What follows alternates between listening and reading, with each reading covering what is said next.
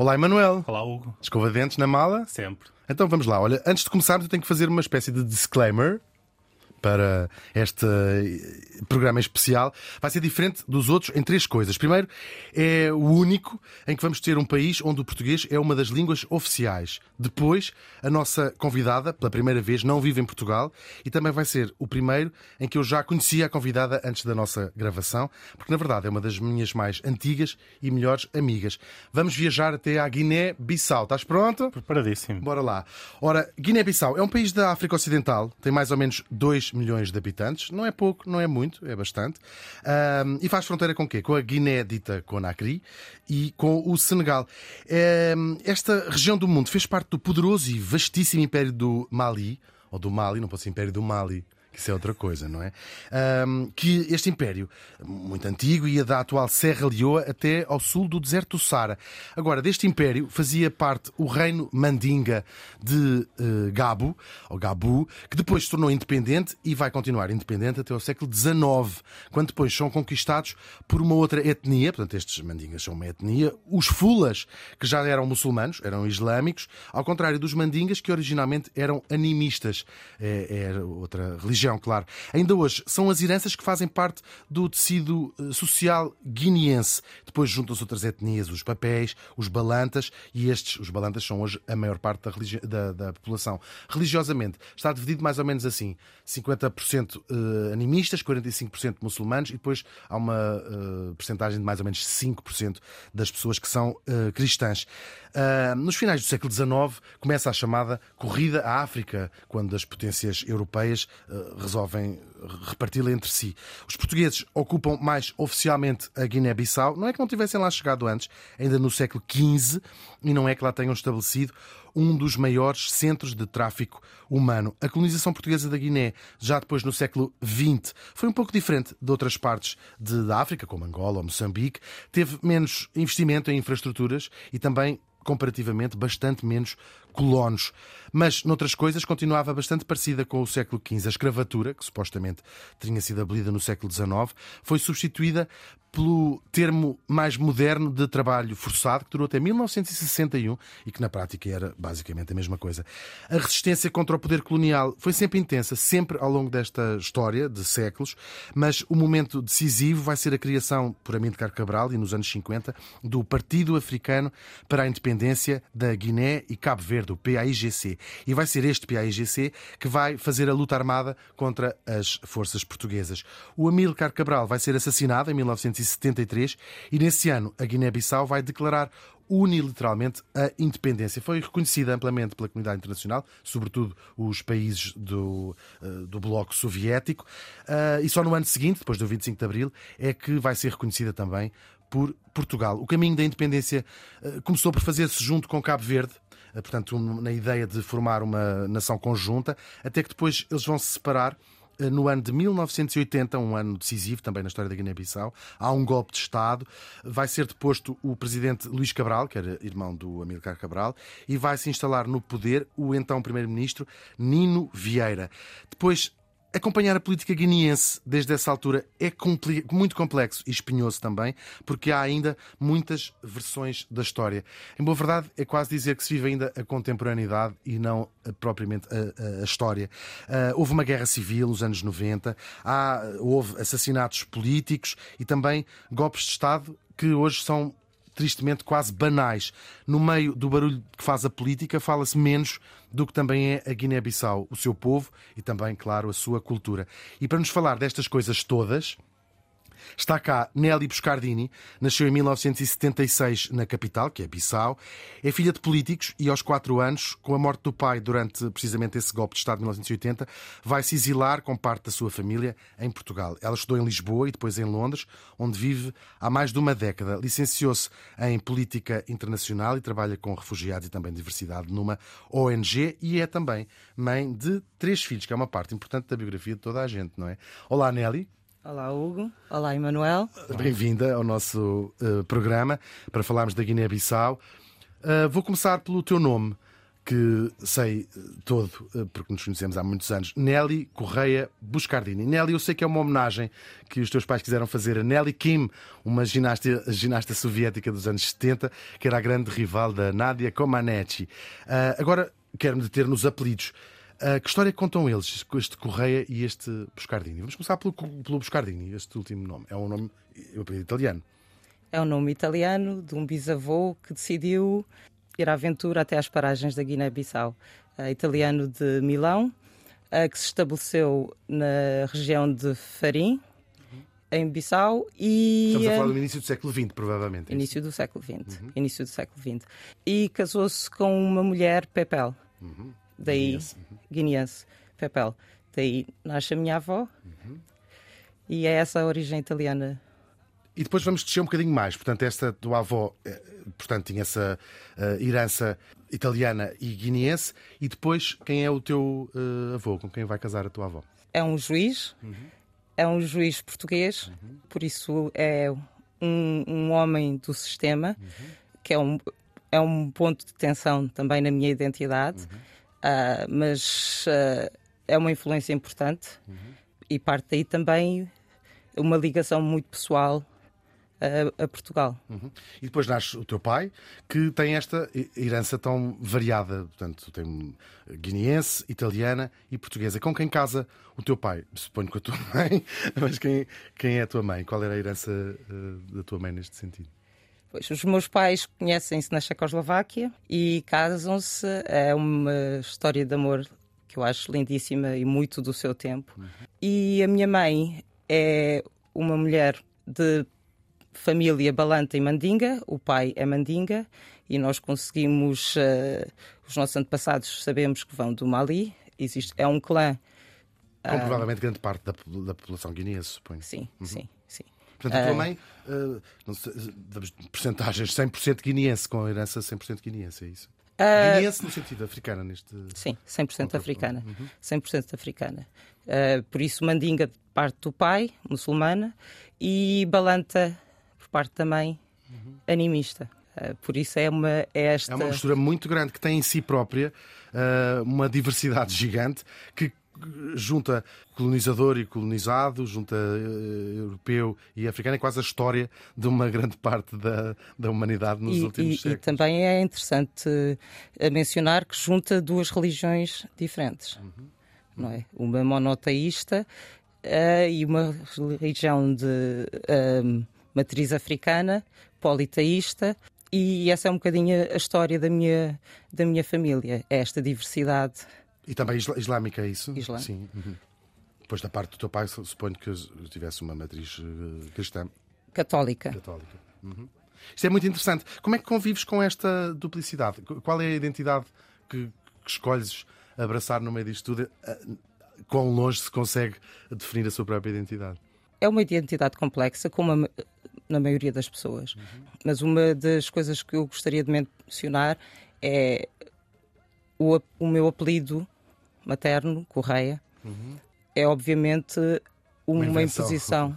É uma, não uma invenção, mas é uma imposição colonial. Uhum. O pai da minha mãe era enfermeiro e para ter a possibilidade de trabalhar na estrutura colonial, colonial teria de ter um apelido português. Então eu não sou Cuiate, como deveria ser, mas e sou Correia. Correia.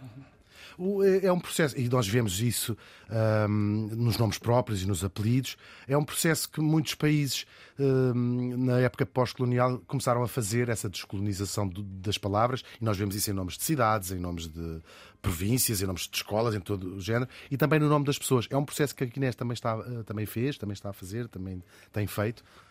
Ahm, Continuam a nascer correias na Guiné, basicamente é o que eu quero perguntar. Legalmente sim, legalmente sim. Mas uma coisa que acontece é tu teres um- o teu nome étnico e teres um nome oficial. E eu, eu sei que o, o nome mandinga da minha mãe é Sabel. Seria Sabel Cuiate. Mas é Isabel, Isabel. Correia. é? Isabel Correia, Mendes Correia. Muito interessante. Vamos um bocadinho até Bissau. Tu nasces três anos depois da declaração unilateral da independência e dois anos depois de ter acabado ah, a guerra da independência e, de Portugal ter também ah, ah, reconhecido a independência da Guiné-Bissau. Como era, claro que não te, deves, não te lembras, e porque já dissemos aqui, saíste com quatro anos da, da Guiné, mas como era, de, de relatos familiares, como é que era Guiné, Bissau nestes, neste, nestes anos? 1976.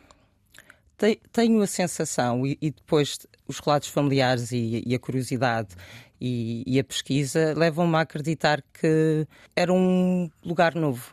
Era um lugar novo. Era um lugar excitante, é- era um renascer, e com isso há várias tensões. É muito complicado. É claro que a classe militar, as pessoas que travaram a, a luta da libertação, são jovens. São jovens. São jovens militarizados. E acho que a transição da, da vida militar para a vi- vida civil é complicada. É complicada. E havia uma grande percentagem da população que tinha, que tinha estado, que era militar?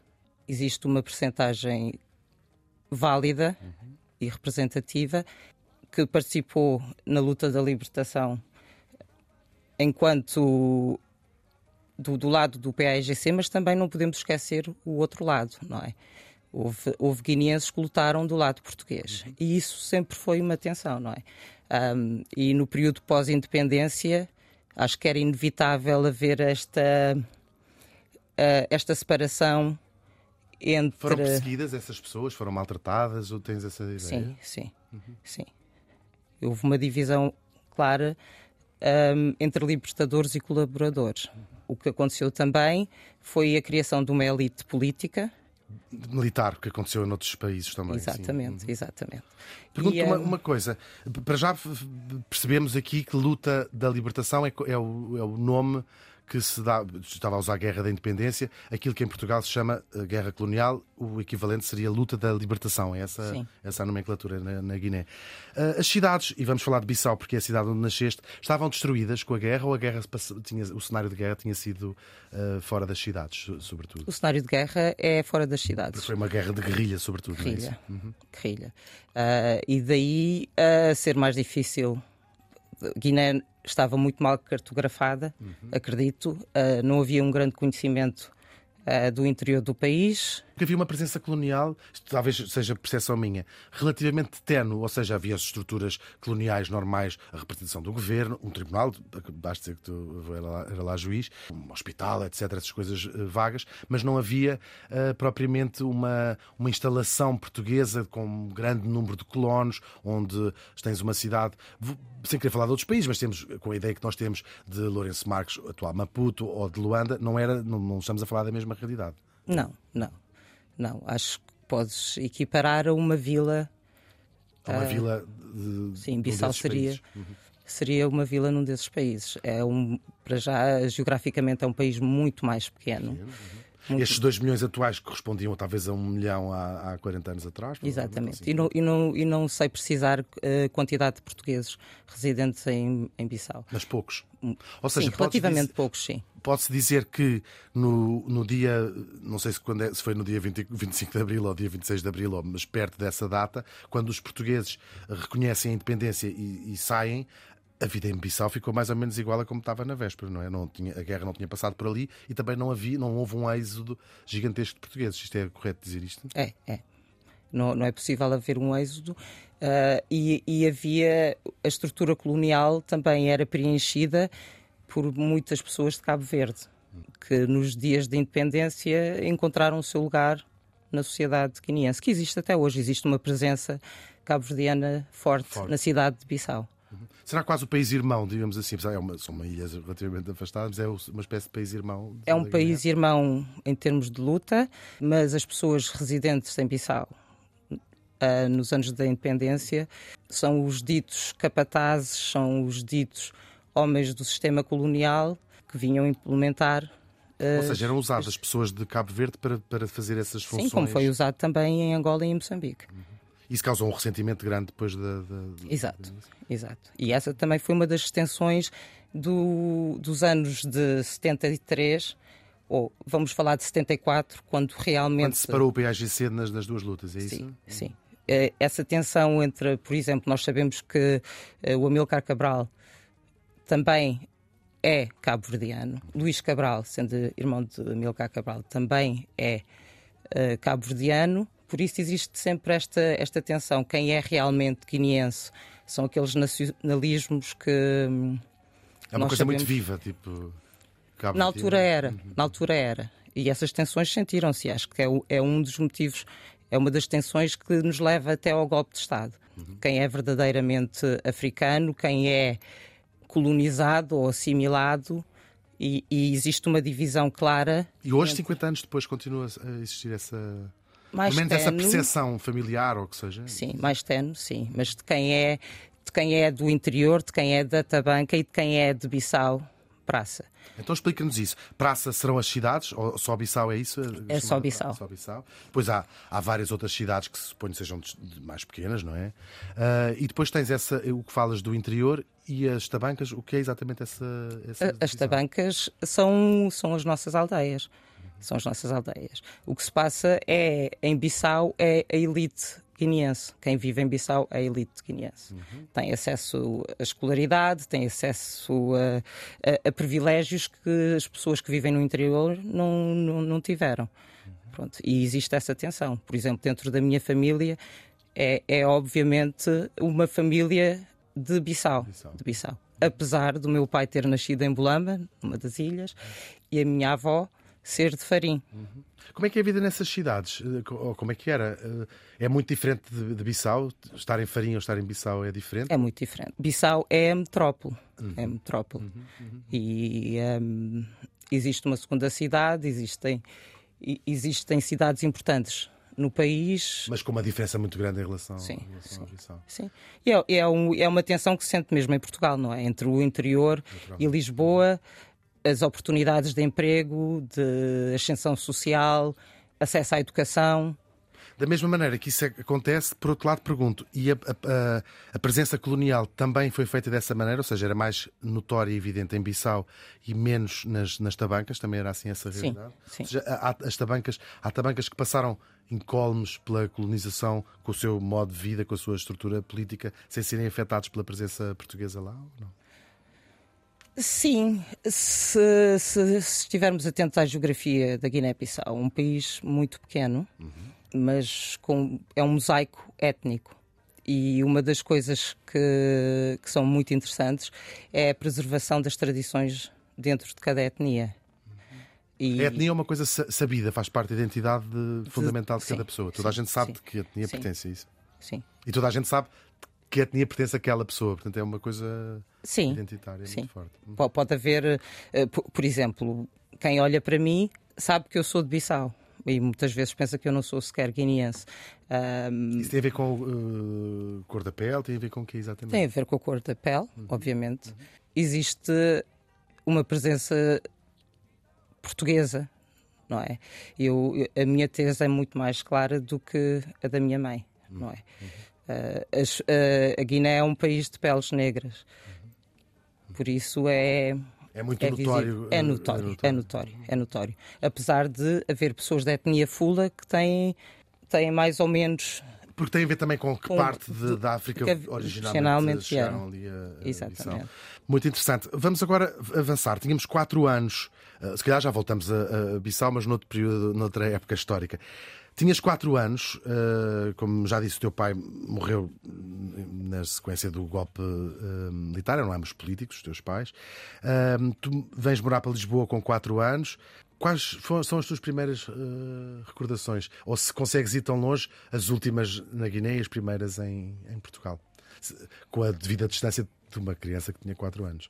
As últimas na Guiné acho que são o portão da minha casa uh, as primeiras em Portugal, é o aeroporto.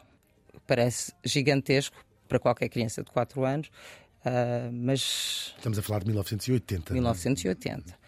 1980. Mas não é sabia que havia aeroporto. O Manuel também está espantado a ver aeroporto de 1980. Mesmo, totalmente. uh, mas uh, a minha. E é uma coisa que, que eu cultivo até hoje é a luz de Lisboa. O Parque Eduardo VII, que continua a ser um dos meus lugares preferidos, um, a vista para o rio, não tanto o Marquês de Pombal. É estranho, é emblemático, mas para mim é uma distração. Aquela estátua ali a tapar É uma distração, o, sim, porque eu quero ver aquele Tejo. Uhum. Havia um sentimento de excitação do, do, que é novo, normal de uma criança? Ou, ou havia qualquer nuvem que estava a atravessar uma, uma criança que é tirada do, do, país onde nasceu e até da sua família? Ah, isso é inegável, não é? É inegável. A separação é, é complicada. A separação é complicada. Uh, mas também é uma, uma aventura. Eu acho que as crianças têm uma, a capacidade e uma resiliência que nós adultos perdemos. Uhum. Por exemplo, o luto não é vivido da mesma maneira. Não estás em luto permanente. Há coisas que excitam os teus sentidos, há brincadeiras, há crianças novas, há pessoas a conhecer, há cheiros diferentes. Por isso é também, para mim, uma nova aventura. Sim. Tu vais passar os 20 anos seguintes uh, em Portugal, sem nunca, sem nunca voltar à, à, Guiné durante 20 anos. Portanto, dos 4 até aos uh, dos 20 anos seguintes, é já em, em Lisboa que vais ficar a par da história do teu país e da história da, da, da tua família também, que aliás são em, certa, de grande, em grande maneira indissociáveis uma coisa da outra. Como é que te era contada essa, essa história de fora, geograficamente? Por quem e como? Um, eu cresci com a minha avó uhum. paterna. Uhum. E, e a, a, a, história é, é, é interessante, uh, porque viajávamos muito à infância dela. Uhum é um passado colonial e a experiência dela como crescer, como cresceu em Farim, uh, mas por outro lado havia sempre um contacto com, com a realidade guineense, porque a minha mãe ficou, uhum. ficou em Bissau. Mas tinha um contacto diário, telefónico? Tudo assim, diário não. Nestes tempos, em 1980, uma chamada internacional para a Guiné-Bissau era proibitiva. É? Uhum, uhum. Uh, mas sim o contacto existia sempre que possível. Um... Porque a tua mãe continuou uma carreira política ao longo da sua, da sua vida toda, é isso? Sim, Sim. sempre. Ou seja, a política nunca saiu uh, da mesa do pequeno almoço, do almoço, do jantar. Uhum. E depois tens conhecimento do, do passado colonial com a característica de estás a viver no próprio, no próprio, uh, no próprio país que tinha. Que tinha Sim, e lembro-me perfeitamente da realização da diferença, não é? Uhum é uma coisa muito marcante. marcante. Primeira curiosidade das pessoas. Era uma perspectiva, mesmo com. Uh, em relação à, à, guerra, à luta da, da libertação, em que uh, era, ia um bocadinho contra ciclo com a narrativa que se conta no sítio onde estavas. Isto, tinhas essa, essa sensação também? Ou era um assunto que também não se falava propriamente na, com outras pessoas? Não, falava-se, falava-se. Um, principalmente depois quando a partir dos 9, 10 anos, tu tens uma consciência diferente, não é? E tens uma visão do mundo começa a alargar-se à experiência dos outros, não, não necessariamente só a tua. Mas, mas sim, a minha primeira infância e até aos 9, 10 anos foi o acompanhar da evolução da situação política da Guiné-Bissau, o acompanhar da vida da minha mãe longe de nós. Sim, é, é uma causa de ansiedade. A distância é uma causa da ansiedade, sim. Naturalmente. Nos anos 80, né, por esta altura que chegaste, chegou também muita, muita gente vinda das antigas colónias eh, portuguesas, da Guiné, de Cabo Verde, de Angola, Moçambique, e sabemos que a vida foi muito difícil para a maior parte destas pessoas durante uh, décadas. Um, viviam em habitações muito precárias, uh, uh, com trabalhos duros, horários duros, com muitas dificuldades, sabemos todos isso. Sabemos todos isso. Penso que sabemos todos isso. Isso porque quem viveu essa altura. A tua entorno familiar, sem rodeios, não era todo esse, era bem diferente disto que estamos a descrever. Mas qual era a tua ligação com os outros africanos que viviam em Portugal? Se é que havia. Era praticamente não existente. A minha ligação com a Guiné-Bissau era familiar. Um, eram notícias trazidas também por uh, familiares e amigos vindo para, uh, para Portugal, ou seja, a comunidade em diáspora, uhum. estava reduzida mesmo à esfera familiar. Sim. Ou seja, não tinham outros amigos uh, guineenses ou de outros, de outros, pontos da África? Não, era, não eram. De outros pontos da África tínhamos. Uhum. De outros pontos do mundo tínhamos. Uhum. Mas não exatamente a Guiné-Bissau. Eu acho que, olhando para trás, não sei se o, o exílio foi, foi, para mim, na minha perspectiva, foi mais do que abandonar um país. Foi um foi uma necessidade, enquanto família, de isolamento. Talvez para lidar, lidar com o luto, para lidar com, com a mudança, uh, mas sim, mas de, de autopreservação. Quão difícil era navegar nessa questão de ser africano em Lisboa no início dos anos 80, mas não ser exatamente como os, os, a maior parte dos africanos viviam em Lisboa, eh, ou em Portugal nessa altura, quão difícil era navegar estas várias realidades? Eu não, eu não tinha noção. Eu não tinha noção. A minha avó teria certamente, e talvez os meus irmãos mais velhos tivessem, mas eu não tinha noção que havia alguma diferença entre nós e as outras pessoas todas vindas da Guiné-Bissau. Porque não, não tive o privilégio de con ter contacto direto com, com a comunidade guineense. Então, para mim, se houvesse guineenses em Portugal, seriam todos como a nossa família e os nossos amigos. Sim. Uhum. Isso significa que quando cresces na escola e nos teus amigos e no teu entorno, ah, não havia outros, ah, outros africanos, ou tendencialmente não haveria isso? Não, não havia, ah, por questões demográficas. cresci em Oeiras e depois em Benfica, onde nos conhecemos, e não há grande presença africana nestes dois sítios. Sim, depois fazes o liceu, cá em Lisboa também. Qual é era a tua relação com a maneira como a história e a parte que envolve particularmente o teu país, ou o teu, continente, ou o do mundo, é contada pelos professores de história dos anos 90? A, a história para mim tem dois caminhos. Tem dois caminhos. Existe a nossa história, quando digo a nossa, é a história guineense, da perspectiva negra guineense, existe uma narrativa que é imposta por Portugal, uh, mas nunca. Para mim, eu, eu tinha a noção de onde estava a verdade, ou parte da verdade, não é? Uh, mas era, era, uma, era uma situação extremamente desconfortável. Foste vocal em relação a isso alguma vez ou, não, ou era... Cheguei a ser. Uhum. Cheguei a ser. Cheguei a ser um, e, e, pessoas serem ativamente racistas, professores, uhum. não é? Eu lembro-me do episódio de me perguntarem de onde, de onde é que vem o apelido Buscardini, porque não há italianos na selva. Isto dito por um professor, não é? Mas nunca ficou sem resposta, nunca, porque é, era esse o contexto familiar, não é? Havia. Somos uma família de pessoas politizadas e desde e a articulação de ideias sempre esteve presente.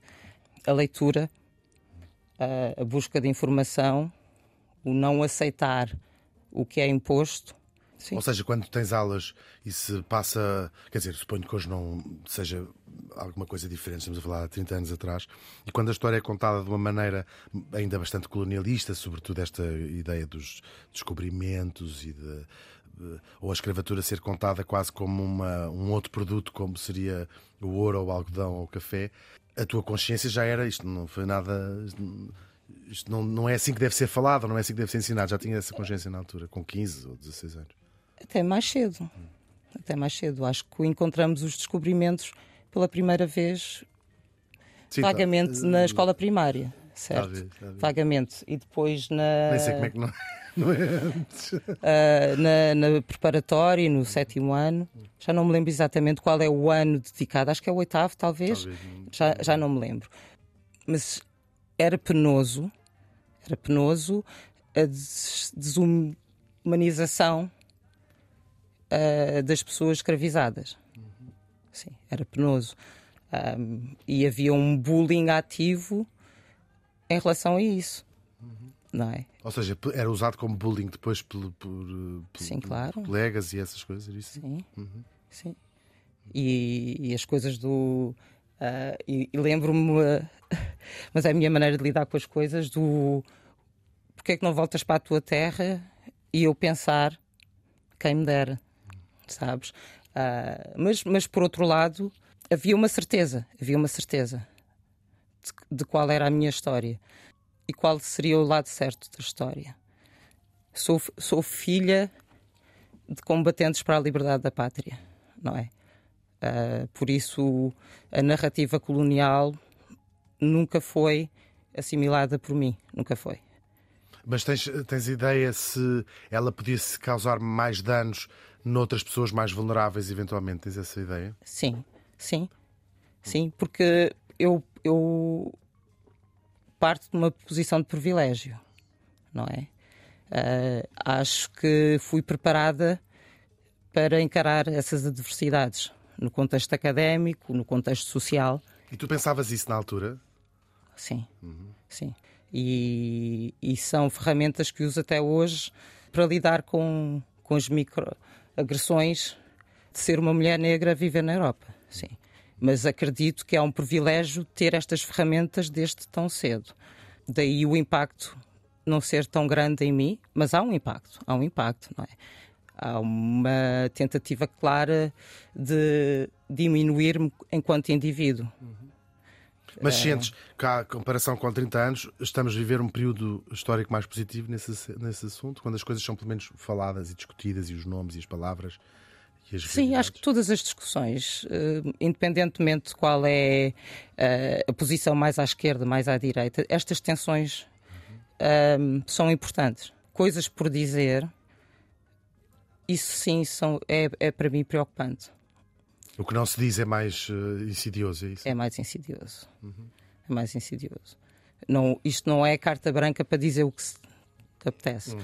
Um, Mas é uma, uma porta aberta à discussão sobre É uma porta aberta à discussão. E há eh, essa ideia que falaste da negação das, das, identidades e da história também dos países. E por falar em história dos países, vamos voltar à, à Guiné, que é o que nos trouxe aqui também.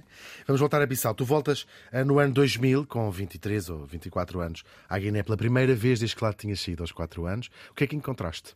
Para já, o que é que encontraste do que guardavas na memória e depois o que é que encontraste eh, na vida real?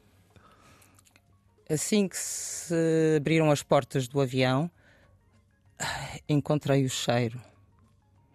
Respondia à tua memória do, que é, é, porque eu, uh, saindo da Guiné-Bissau com 4 anos, a maioria das minhas memórias acho que são sensoriais. Uhum. Uh, sensoriais.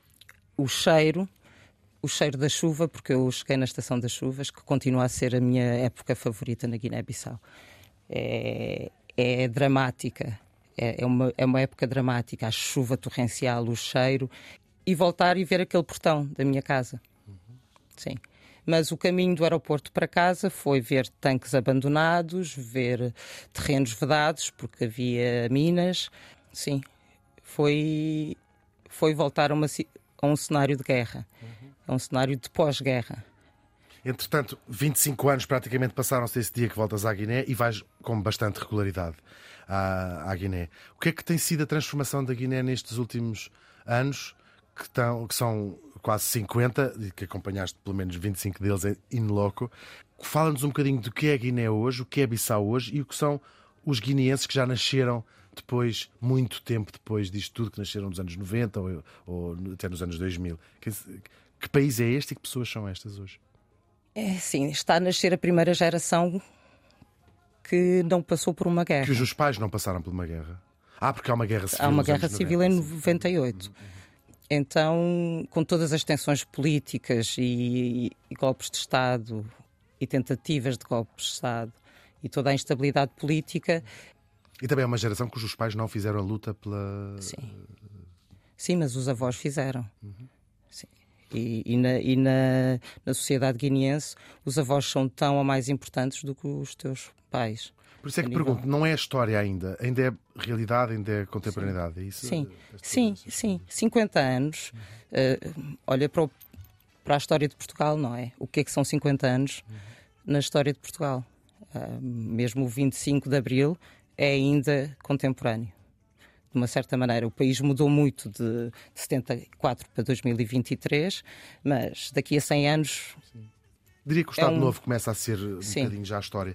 O, É que a é, história. o que é que existe na, na Guiné? Como é que está a Guiné eh, em relação a esses 50 anos atrás ou 25 anos atrás? Como é que está a Bissau? Como é que está a Guiné? É outra cidade? Fisicamente Não. é outra cidade? não. Cresceu muito demograficamente. Vive cada vez mais gente, gente em, em Bissau. Há um abandono de- do mundo rural e à procura da cidade. Ahm, por, ser, por deixar de ser rentável a vida. deixar de ser rentável, por, por, por Bissau oferecer mais oportunidades, pelo menos em teoria, mas acho que ainda é uma, é uma nação à procura de, de estabilidade. É é? difícil ser jovem na Guiné, por exemplo, É em termos de extremamente trabalho, em termos trabalho, sim, sim, as oportunidades são praticamente não existentes. O que é é muito difícil. É muito difícil. Mas por outro lado, não são só coisas negativas. Há um acho que há um processo pós-colonial a avançar com, com alguma rapidez. E eu aprecio muito isso. Há uma um desenvolver da guinendade. Isto é uma palavra crioula. Ah, existe mesmo. Isso, ah. sim, guinendade. é? Porque apesar de todo, todas as diferenças étnicas, existe uma identidade nacional muito forte. E o, o guineense é muito politizado. ahm, Porque a política tem uma implicação gigante na vida Gigante na vida real das das pessoas. pessoas. né? Uhum. durante a vida das pessoas. Mas é, um- é uma nação à procura de futuro. Continua a haver uma diferença grande entre Bissau ou viver numa tabanca ou crescer numa tabanca ou Muito, numa tabanca? muito, muito. Eh, principalmente porque houve falta de investimento em infraestruturas. Eh, há falta de investimento na saúde, há falta de investimento essencialmente na educação, não é? Não há Que boas é- faculdades, universidades na, na Guiné, é isso dirias? Eu estou a falar de ensino básico, não é? Estou a falar mesmo de ensino básico. O, o, o, o ensino, a- a- o acesso à educação continua a ser um desafio para populações rurais. Ahm, e a qualidade de ensino continua a ser um desafio.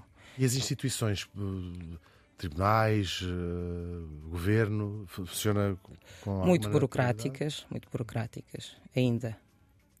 Ainda muito burocráticas.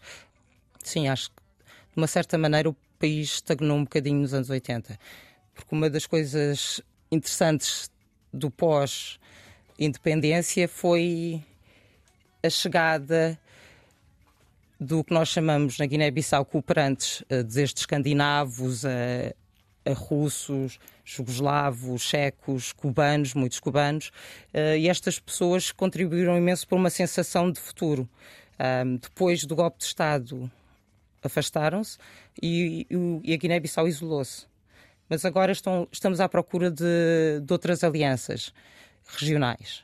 Eh, Porque às vezes, no momento inicial, é preciso pessoas com alguma expertise que venham formar, se quiseres, os, os futuros dirigentes dos hospitais, das escolas, dessas coisas todas. É esse processo Sim, que está a sim. ser. Mas paralelo à luta de libertação, houve uma, um esforço enorme de formação de quadros. A minha mãe sendo um deles. Minha mãe estudou na Checoslováquia. Ah, existem muitos guineenses formados na União Soviética, em Cuba, na China. Por isso, durante a, a luta de libertação, já estávamos a pensar no processo de paz e o que é que vai ser o nosso país. Há, há realmente alguns algumas paragens, mas hum, e também é uma atitude muito guineense, é olhar para o futuro, olhar para o futuro sempre. Os jovens ainda saem muito da, Guiné, ainda imigra-se imigra-se muito na Guiné. Sim, sim. Esse pode ser o grande drama da construção desse, desse futuro que falas? Ou não? Não, não, não, porque a diáspora guineense nunca não está. quebra nunca os, Nunca. os laços. é Não, isso? não. E aliás, os recursos enviados para o país, É uma fonte de rendimento, é isso? As divisas, as famosas sim. divisas. sim, as, as Remessas, pessoas, não é? Sim, remessas. as remessas, sim. Eh, as pessoas sustentam o seu agregado familiar a partir de Portugal, Espanha, seja lá qual for o país de acolhimento. Quais são as coisas que te enchem de mais alegria quando voltas à Guiné? De, de ver a- acontecer? Eu, eu, eu, eu gosto do- dos pequenos passos na, na, na- na- direção que eu considero certa. Eu, eu gosto, de, eu, eu gosto da, da sensação de ter cada vez menos presença colonial na mentalidade. Há uma africanização da Guiné-Bissau. Eu, eu gosto disso, eu gosto da interação com os países vizinhos e a influência que eles têm dentro da sociedade guineense também. Sim, e gosto desta mentalidade de, sim, hoje está mal, mas amanhã vai ser certamente melhor. Sim. Não há um fatalismo, não é um drama, é um, Isso é um otimismo. É um esperança otimismo. Esperança, sim. futuro. E agora vamos viajar até à Guiné-Bissau através do guia do Emanuel. Do guia possível, não é? Do guia possível. Vamos a isso. Começo, como sempre, como irmos até a Guiné-Bissau, partindo. Vais sugerir o avião, deixa-me adivinhar. Vou sugerir o avião. Fácil. Aqui com duas opções. Uma mais económica, em que desembolsamos 926 euros, ida e volta, com escala em Casablanca, portanto, uma bela escala também, e o voo tem duração total de 11 horas e meia.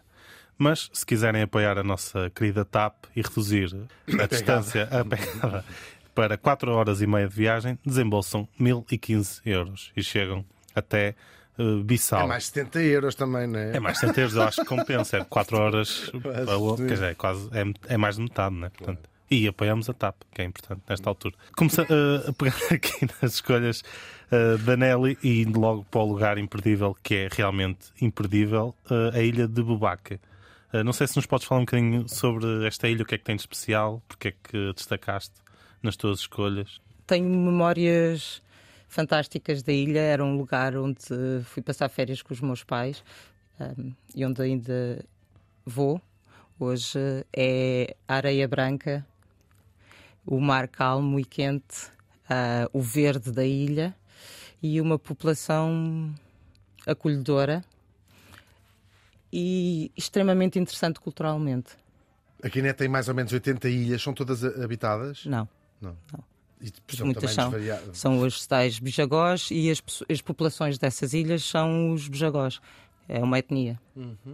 Passando aqui para a capital cidade de Bissau, podemos, eh, na cidade de Bissau, podemos ver, por exemplo, o mausoléu de Amil- Amilcar Cabral, que também já aqui eh, falado, fazendo, podemos fazer um circuito pela arte e tradições guineenses em Quinhamel, com visita à artissal e à, des- e à destilaria e com um belo almoço de ostras. Já não tinha de ser. Eh, a E a cidade... destilaria também. A destilaria também. destilaria também deve, deve, deve pingar qualquer coisa lá. Podemos ir até, por exemplo, à cidade de Bafatá, a cidade natal de Amilcar Cabral, e visitar, por exemplo, o centro de tintu, tinturaria Soninqué, em Ponta Nova, a aldeia Tabatô, conhecida pelos seus habitantes, construírem e tocarem o balafon e a cora, instrumentos eh, da cultura mandinga. Podem deslocar-se, por exemplo, através de carro de Bissau até Bafatá, são 150 km, e depois, se quiserem ir à aldeia, são cerca de mais ou menos 10 km. O Parque Natural dos Tarrafos de Cachel, com passeio de barco até São Domingos, também vale a pena. Uma visita também a Varela, uma praia bastante bonita na costa continental de Pesa. A Nelly está-se a rir, não sei se, se já Eu adoro, eu ouço desde Pois. miúdo Miúdo. os, os nomes das praias Susana e Varela e Ah, ok. acho- daí de estar-nos a rir. São praias incríveis. Foste a São. Susana, foste a Varela, já foste. Nunca a nenhuma, foi através da internet. Tanto à Susana como à Varela. Ali, Às praias. Seguinte. Seguinte, eh, o- também aqui o- os Bijagós, o arquipélago dos Bijagós, dos Bijagós é um, são autênticos paraísos, onde podem ver, por exemplo, as tartarugas verdes. Ninja. Leonardo, Sim, as tartarugas verdes. Donatel. Dizem também que a celebração do Carnaval eh, O intrudo. intrudo, intrudo esse. são, é, uma, é uma época maravilhosa para, para se visitar. Em relação à gastronomia, também é importante, a Nelly sugeriu-nos a galinha de cafriela, eh, que é um prato que não. O melhor, disse que o melhor é comer em casa de um guineense. Fazer um amiguinho assim. Fazer Fazer um um amigo e ir lá à casa, né? É uma boa sugestão. É um frango grelhado depois com um molho de limão. Por isso é um, é um frango de churrasco, mas com um molho muito especial. E come-se com arroz com, ou com uh, com batata frita. Com, Mas que com pergunta, Hugo, na Guiné tudo, Tudo se é come. assado. Arroz, não é? Pois sim, mas é essa ideia. Tinha, tinha precisamente essa indicação aqui, que tudo se come com arroz. E de resto, é uma pena, de facto, segundo a Nelly, não há aqui nenhum restaurante eh, 100% guineense, não é? Não, mas também eh, Nos restaurantes cabo-verdianos, eventualmente, se pode comer pratos. É.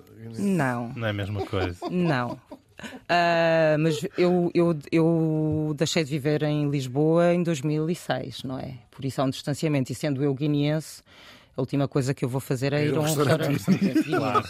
Ah, mas sim, mas sentido. o convite é fazerem amigos guineenses, porque são pessoas muito acolhedoras e, e, e a comida é fantástica. E de resto, a comida guineense tem muita, muita coisa, como por exemplo as ostras de raiz, uh, os camarões de farinha, um, o mafé, que é uma espécie de. É uma espécie de conduto, né, composto por molhos, caldos de carne, marisco ou peixe, e onde é, existe, claro, o, o arroz, os peixes, como por exemplo a bica, uh, o caldo. Vamos de... à bica, na vamos Guiné à que bica. significa vamos comer um peixe. Então. Fantástico. O caldo de chabéu, o caldo de mancarra, o cigá, o piche pache de ostras, é um arroz de ostras, a cafriela, já aqui falada pela Nelly, a caldeirada de cabrito ou cabra grelhada, uh, os sumos naturais, para fugir um bocado da questão alcoólica, também são muito famosos. E o, o vinho de caju. o Deve, vinho ser, de deve ser muito alcoólica. esse vinho de Extremamente. caju, não é? Mas-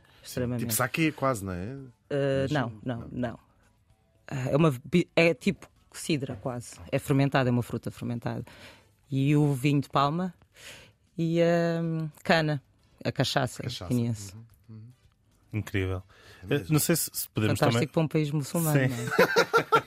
É ótimo, é uma, é uma tentação, não é? mas dá para todos. Dá para toda a gente, sim. Toda a gente tem lugar. Uh, não sei, podemos também falar das escolhas da Nela em relação aos, uh, aos livros. Podemos sim. O livro que escolheste, Kiki Amacho, de Flinte de Barro, está disponível na caminho. Kiki é macho, Peço desculpa do meu crioulo, não é brilhante.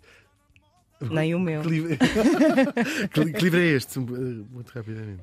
Ahm, eu escolhi esse livro porque é um bocadinho contar ah, a minha experiência na Guiné, ou em relação à- à minha identidade guineense.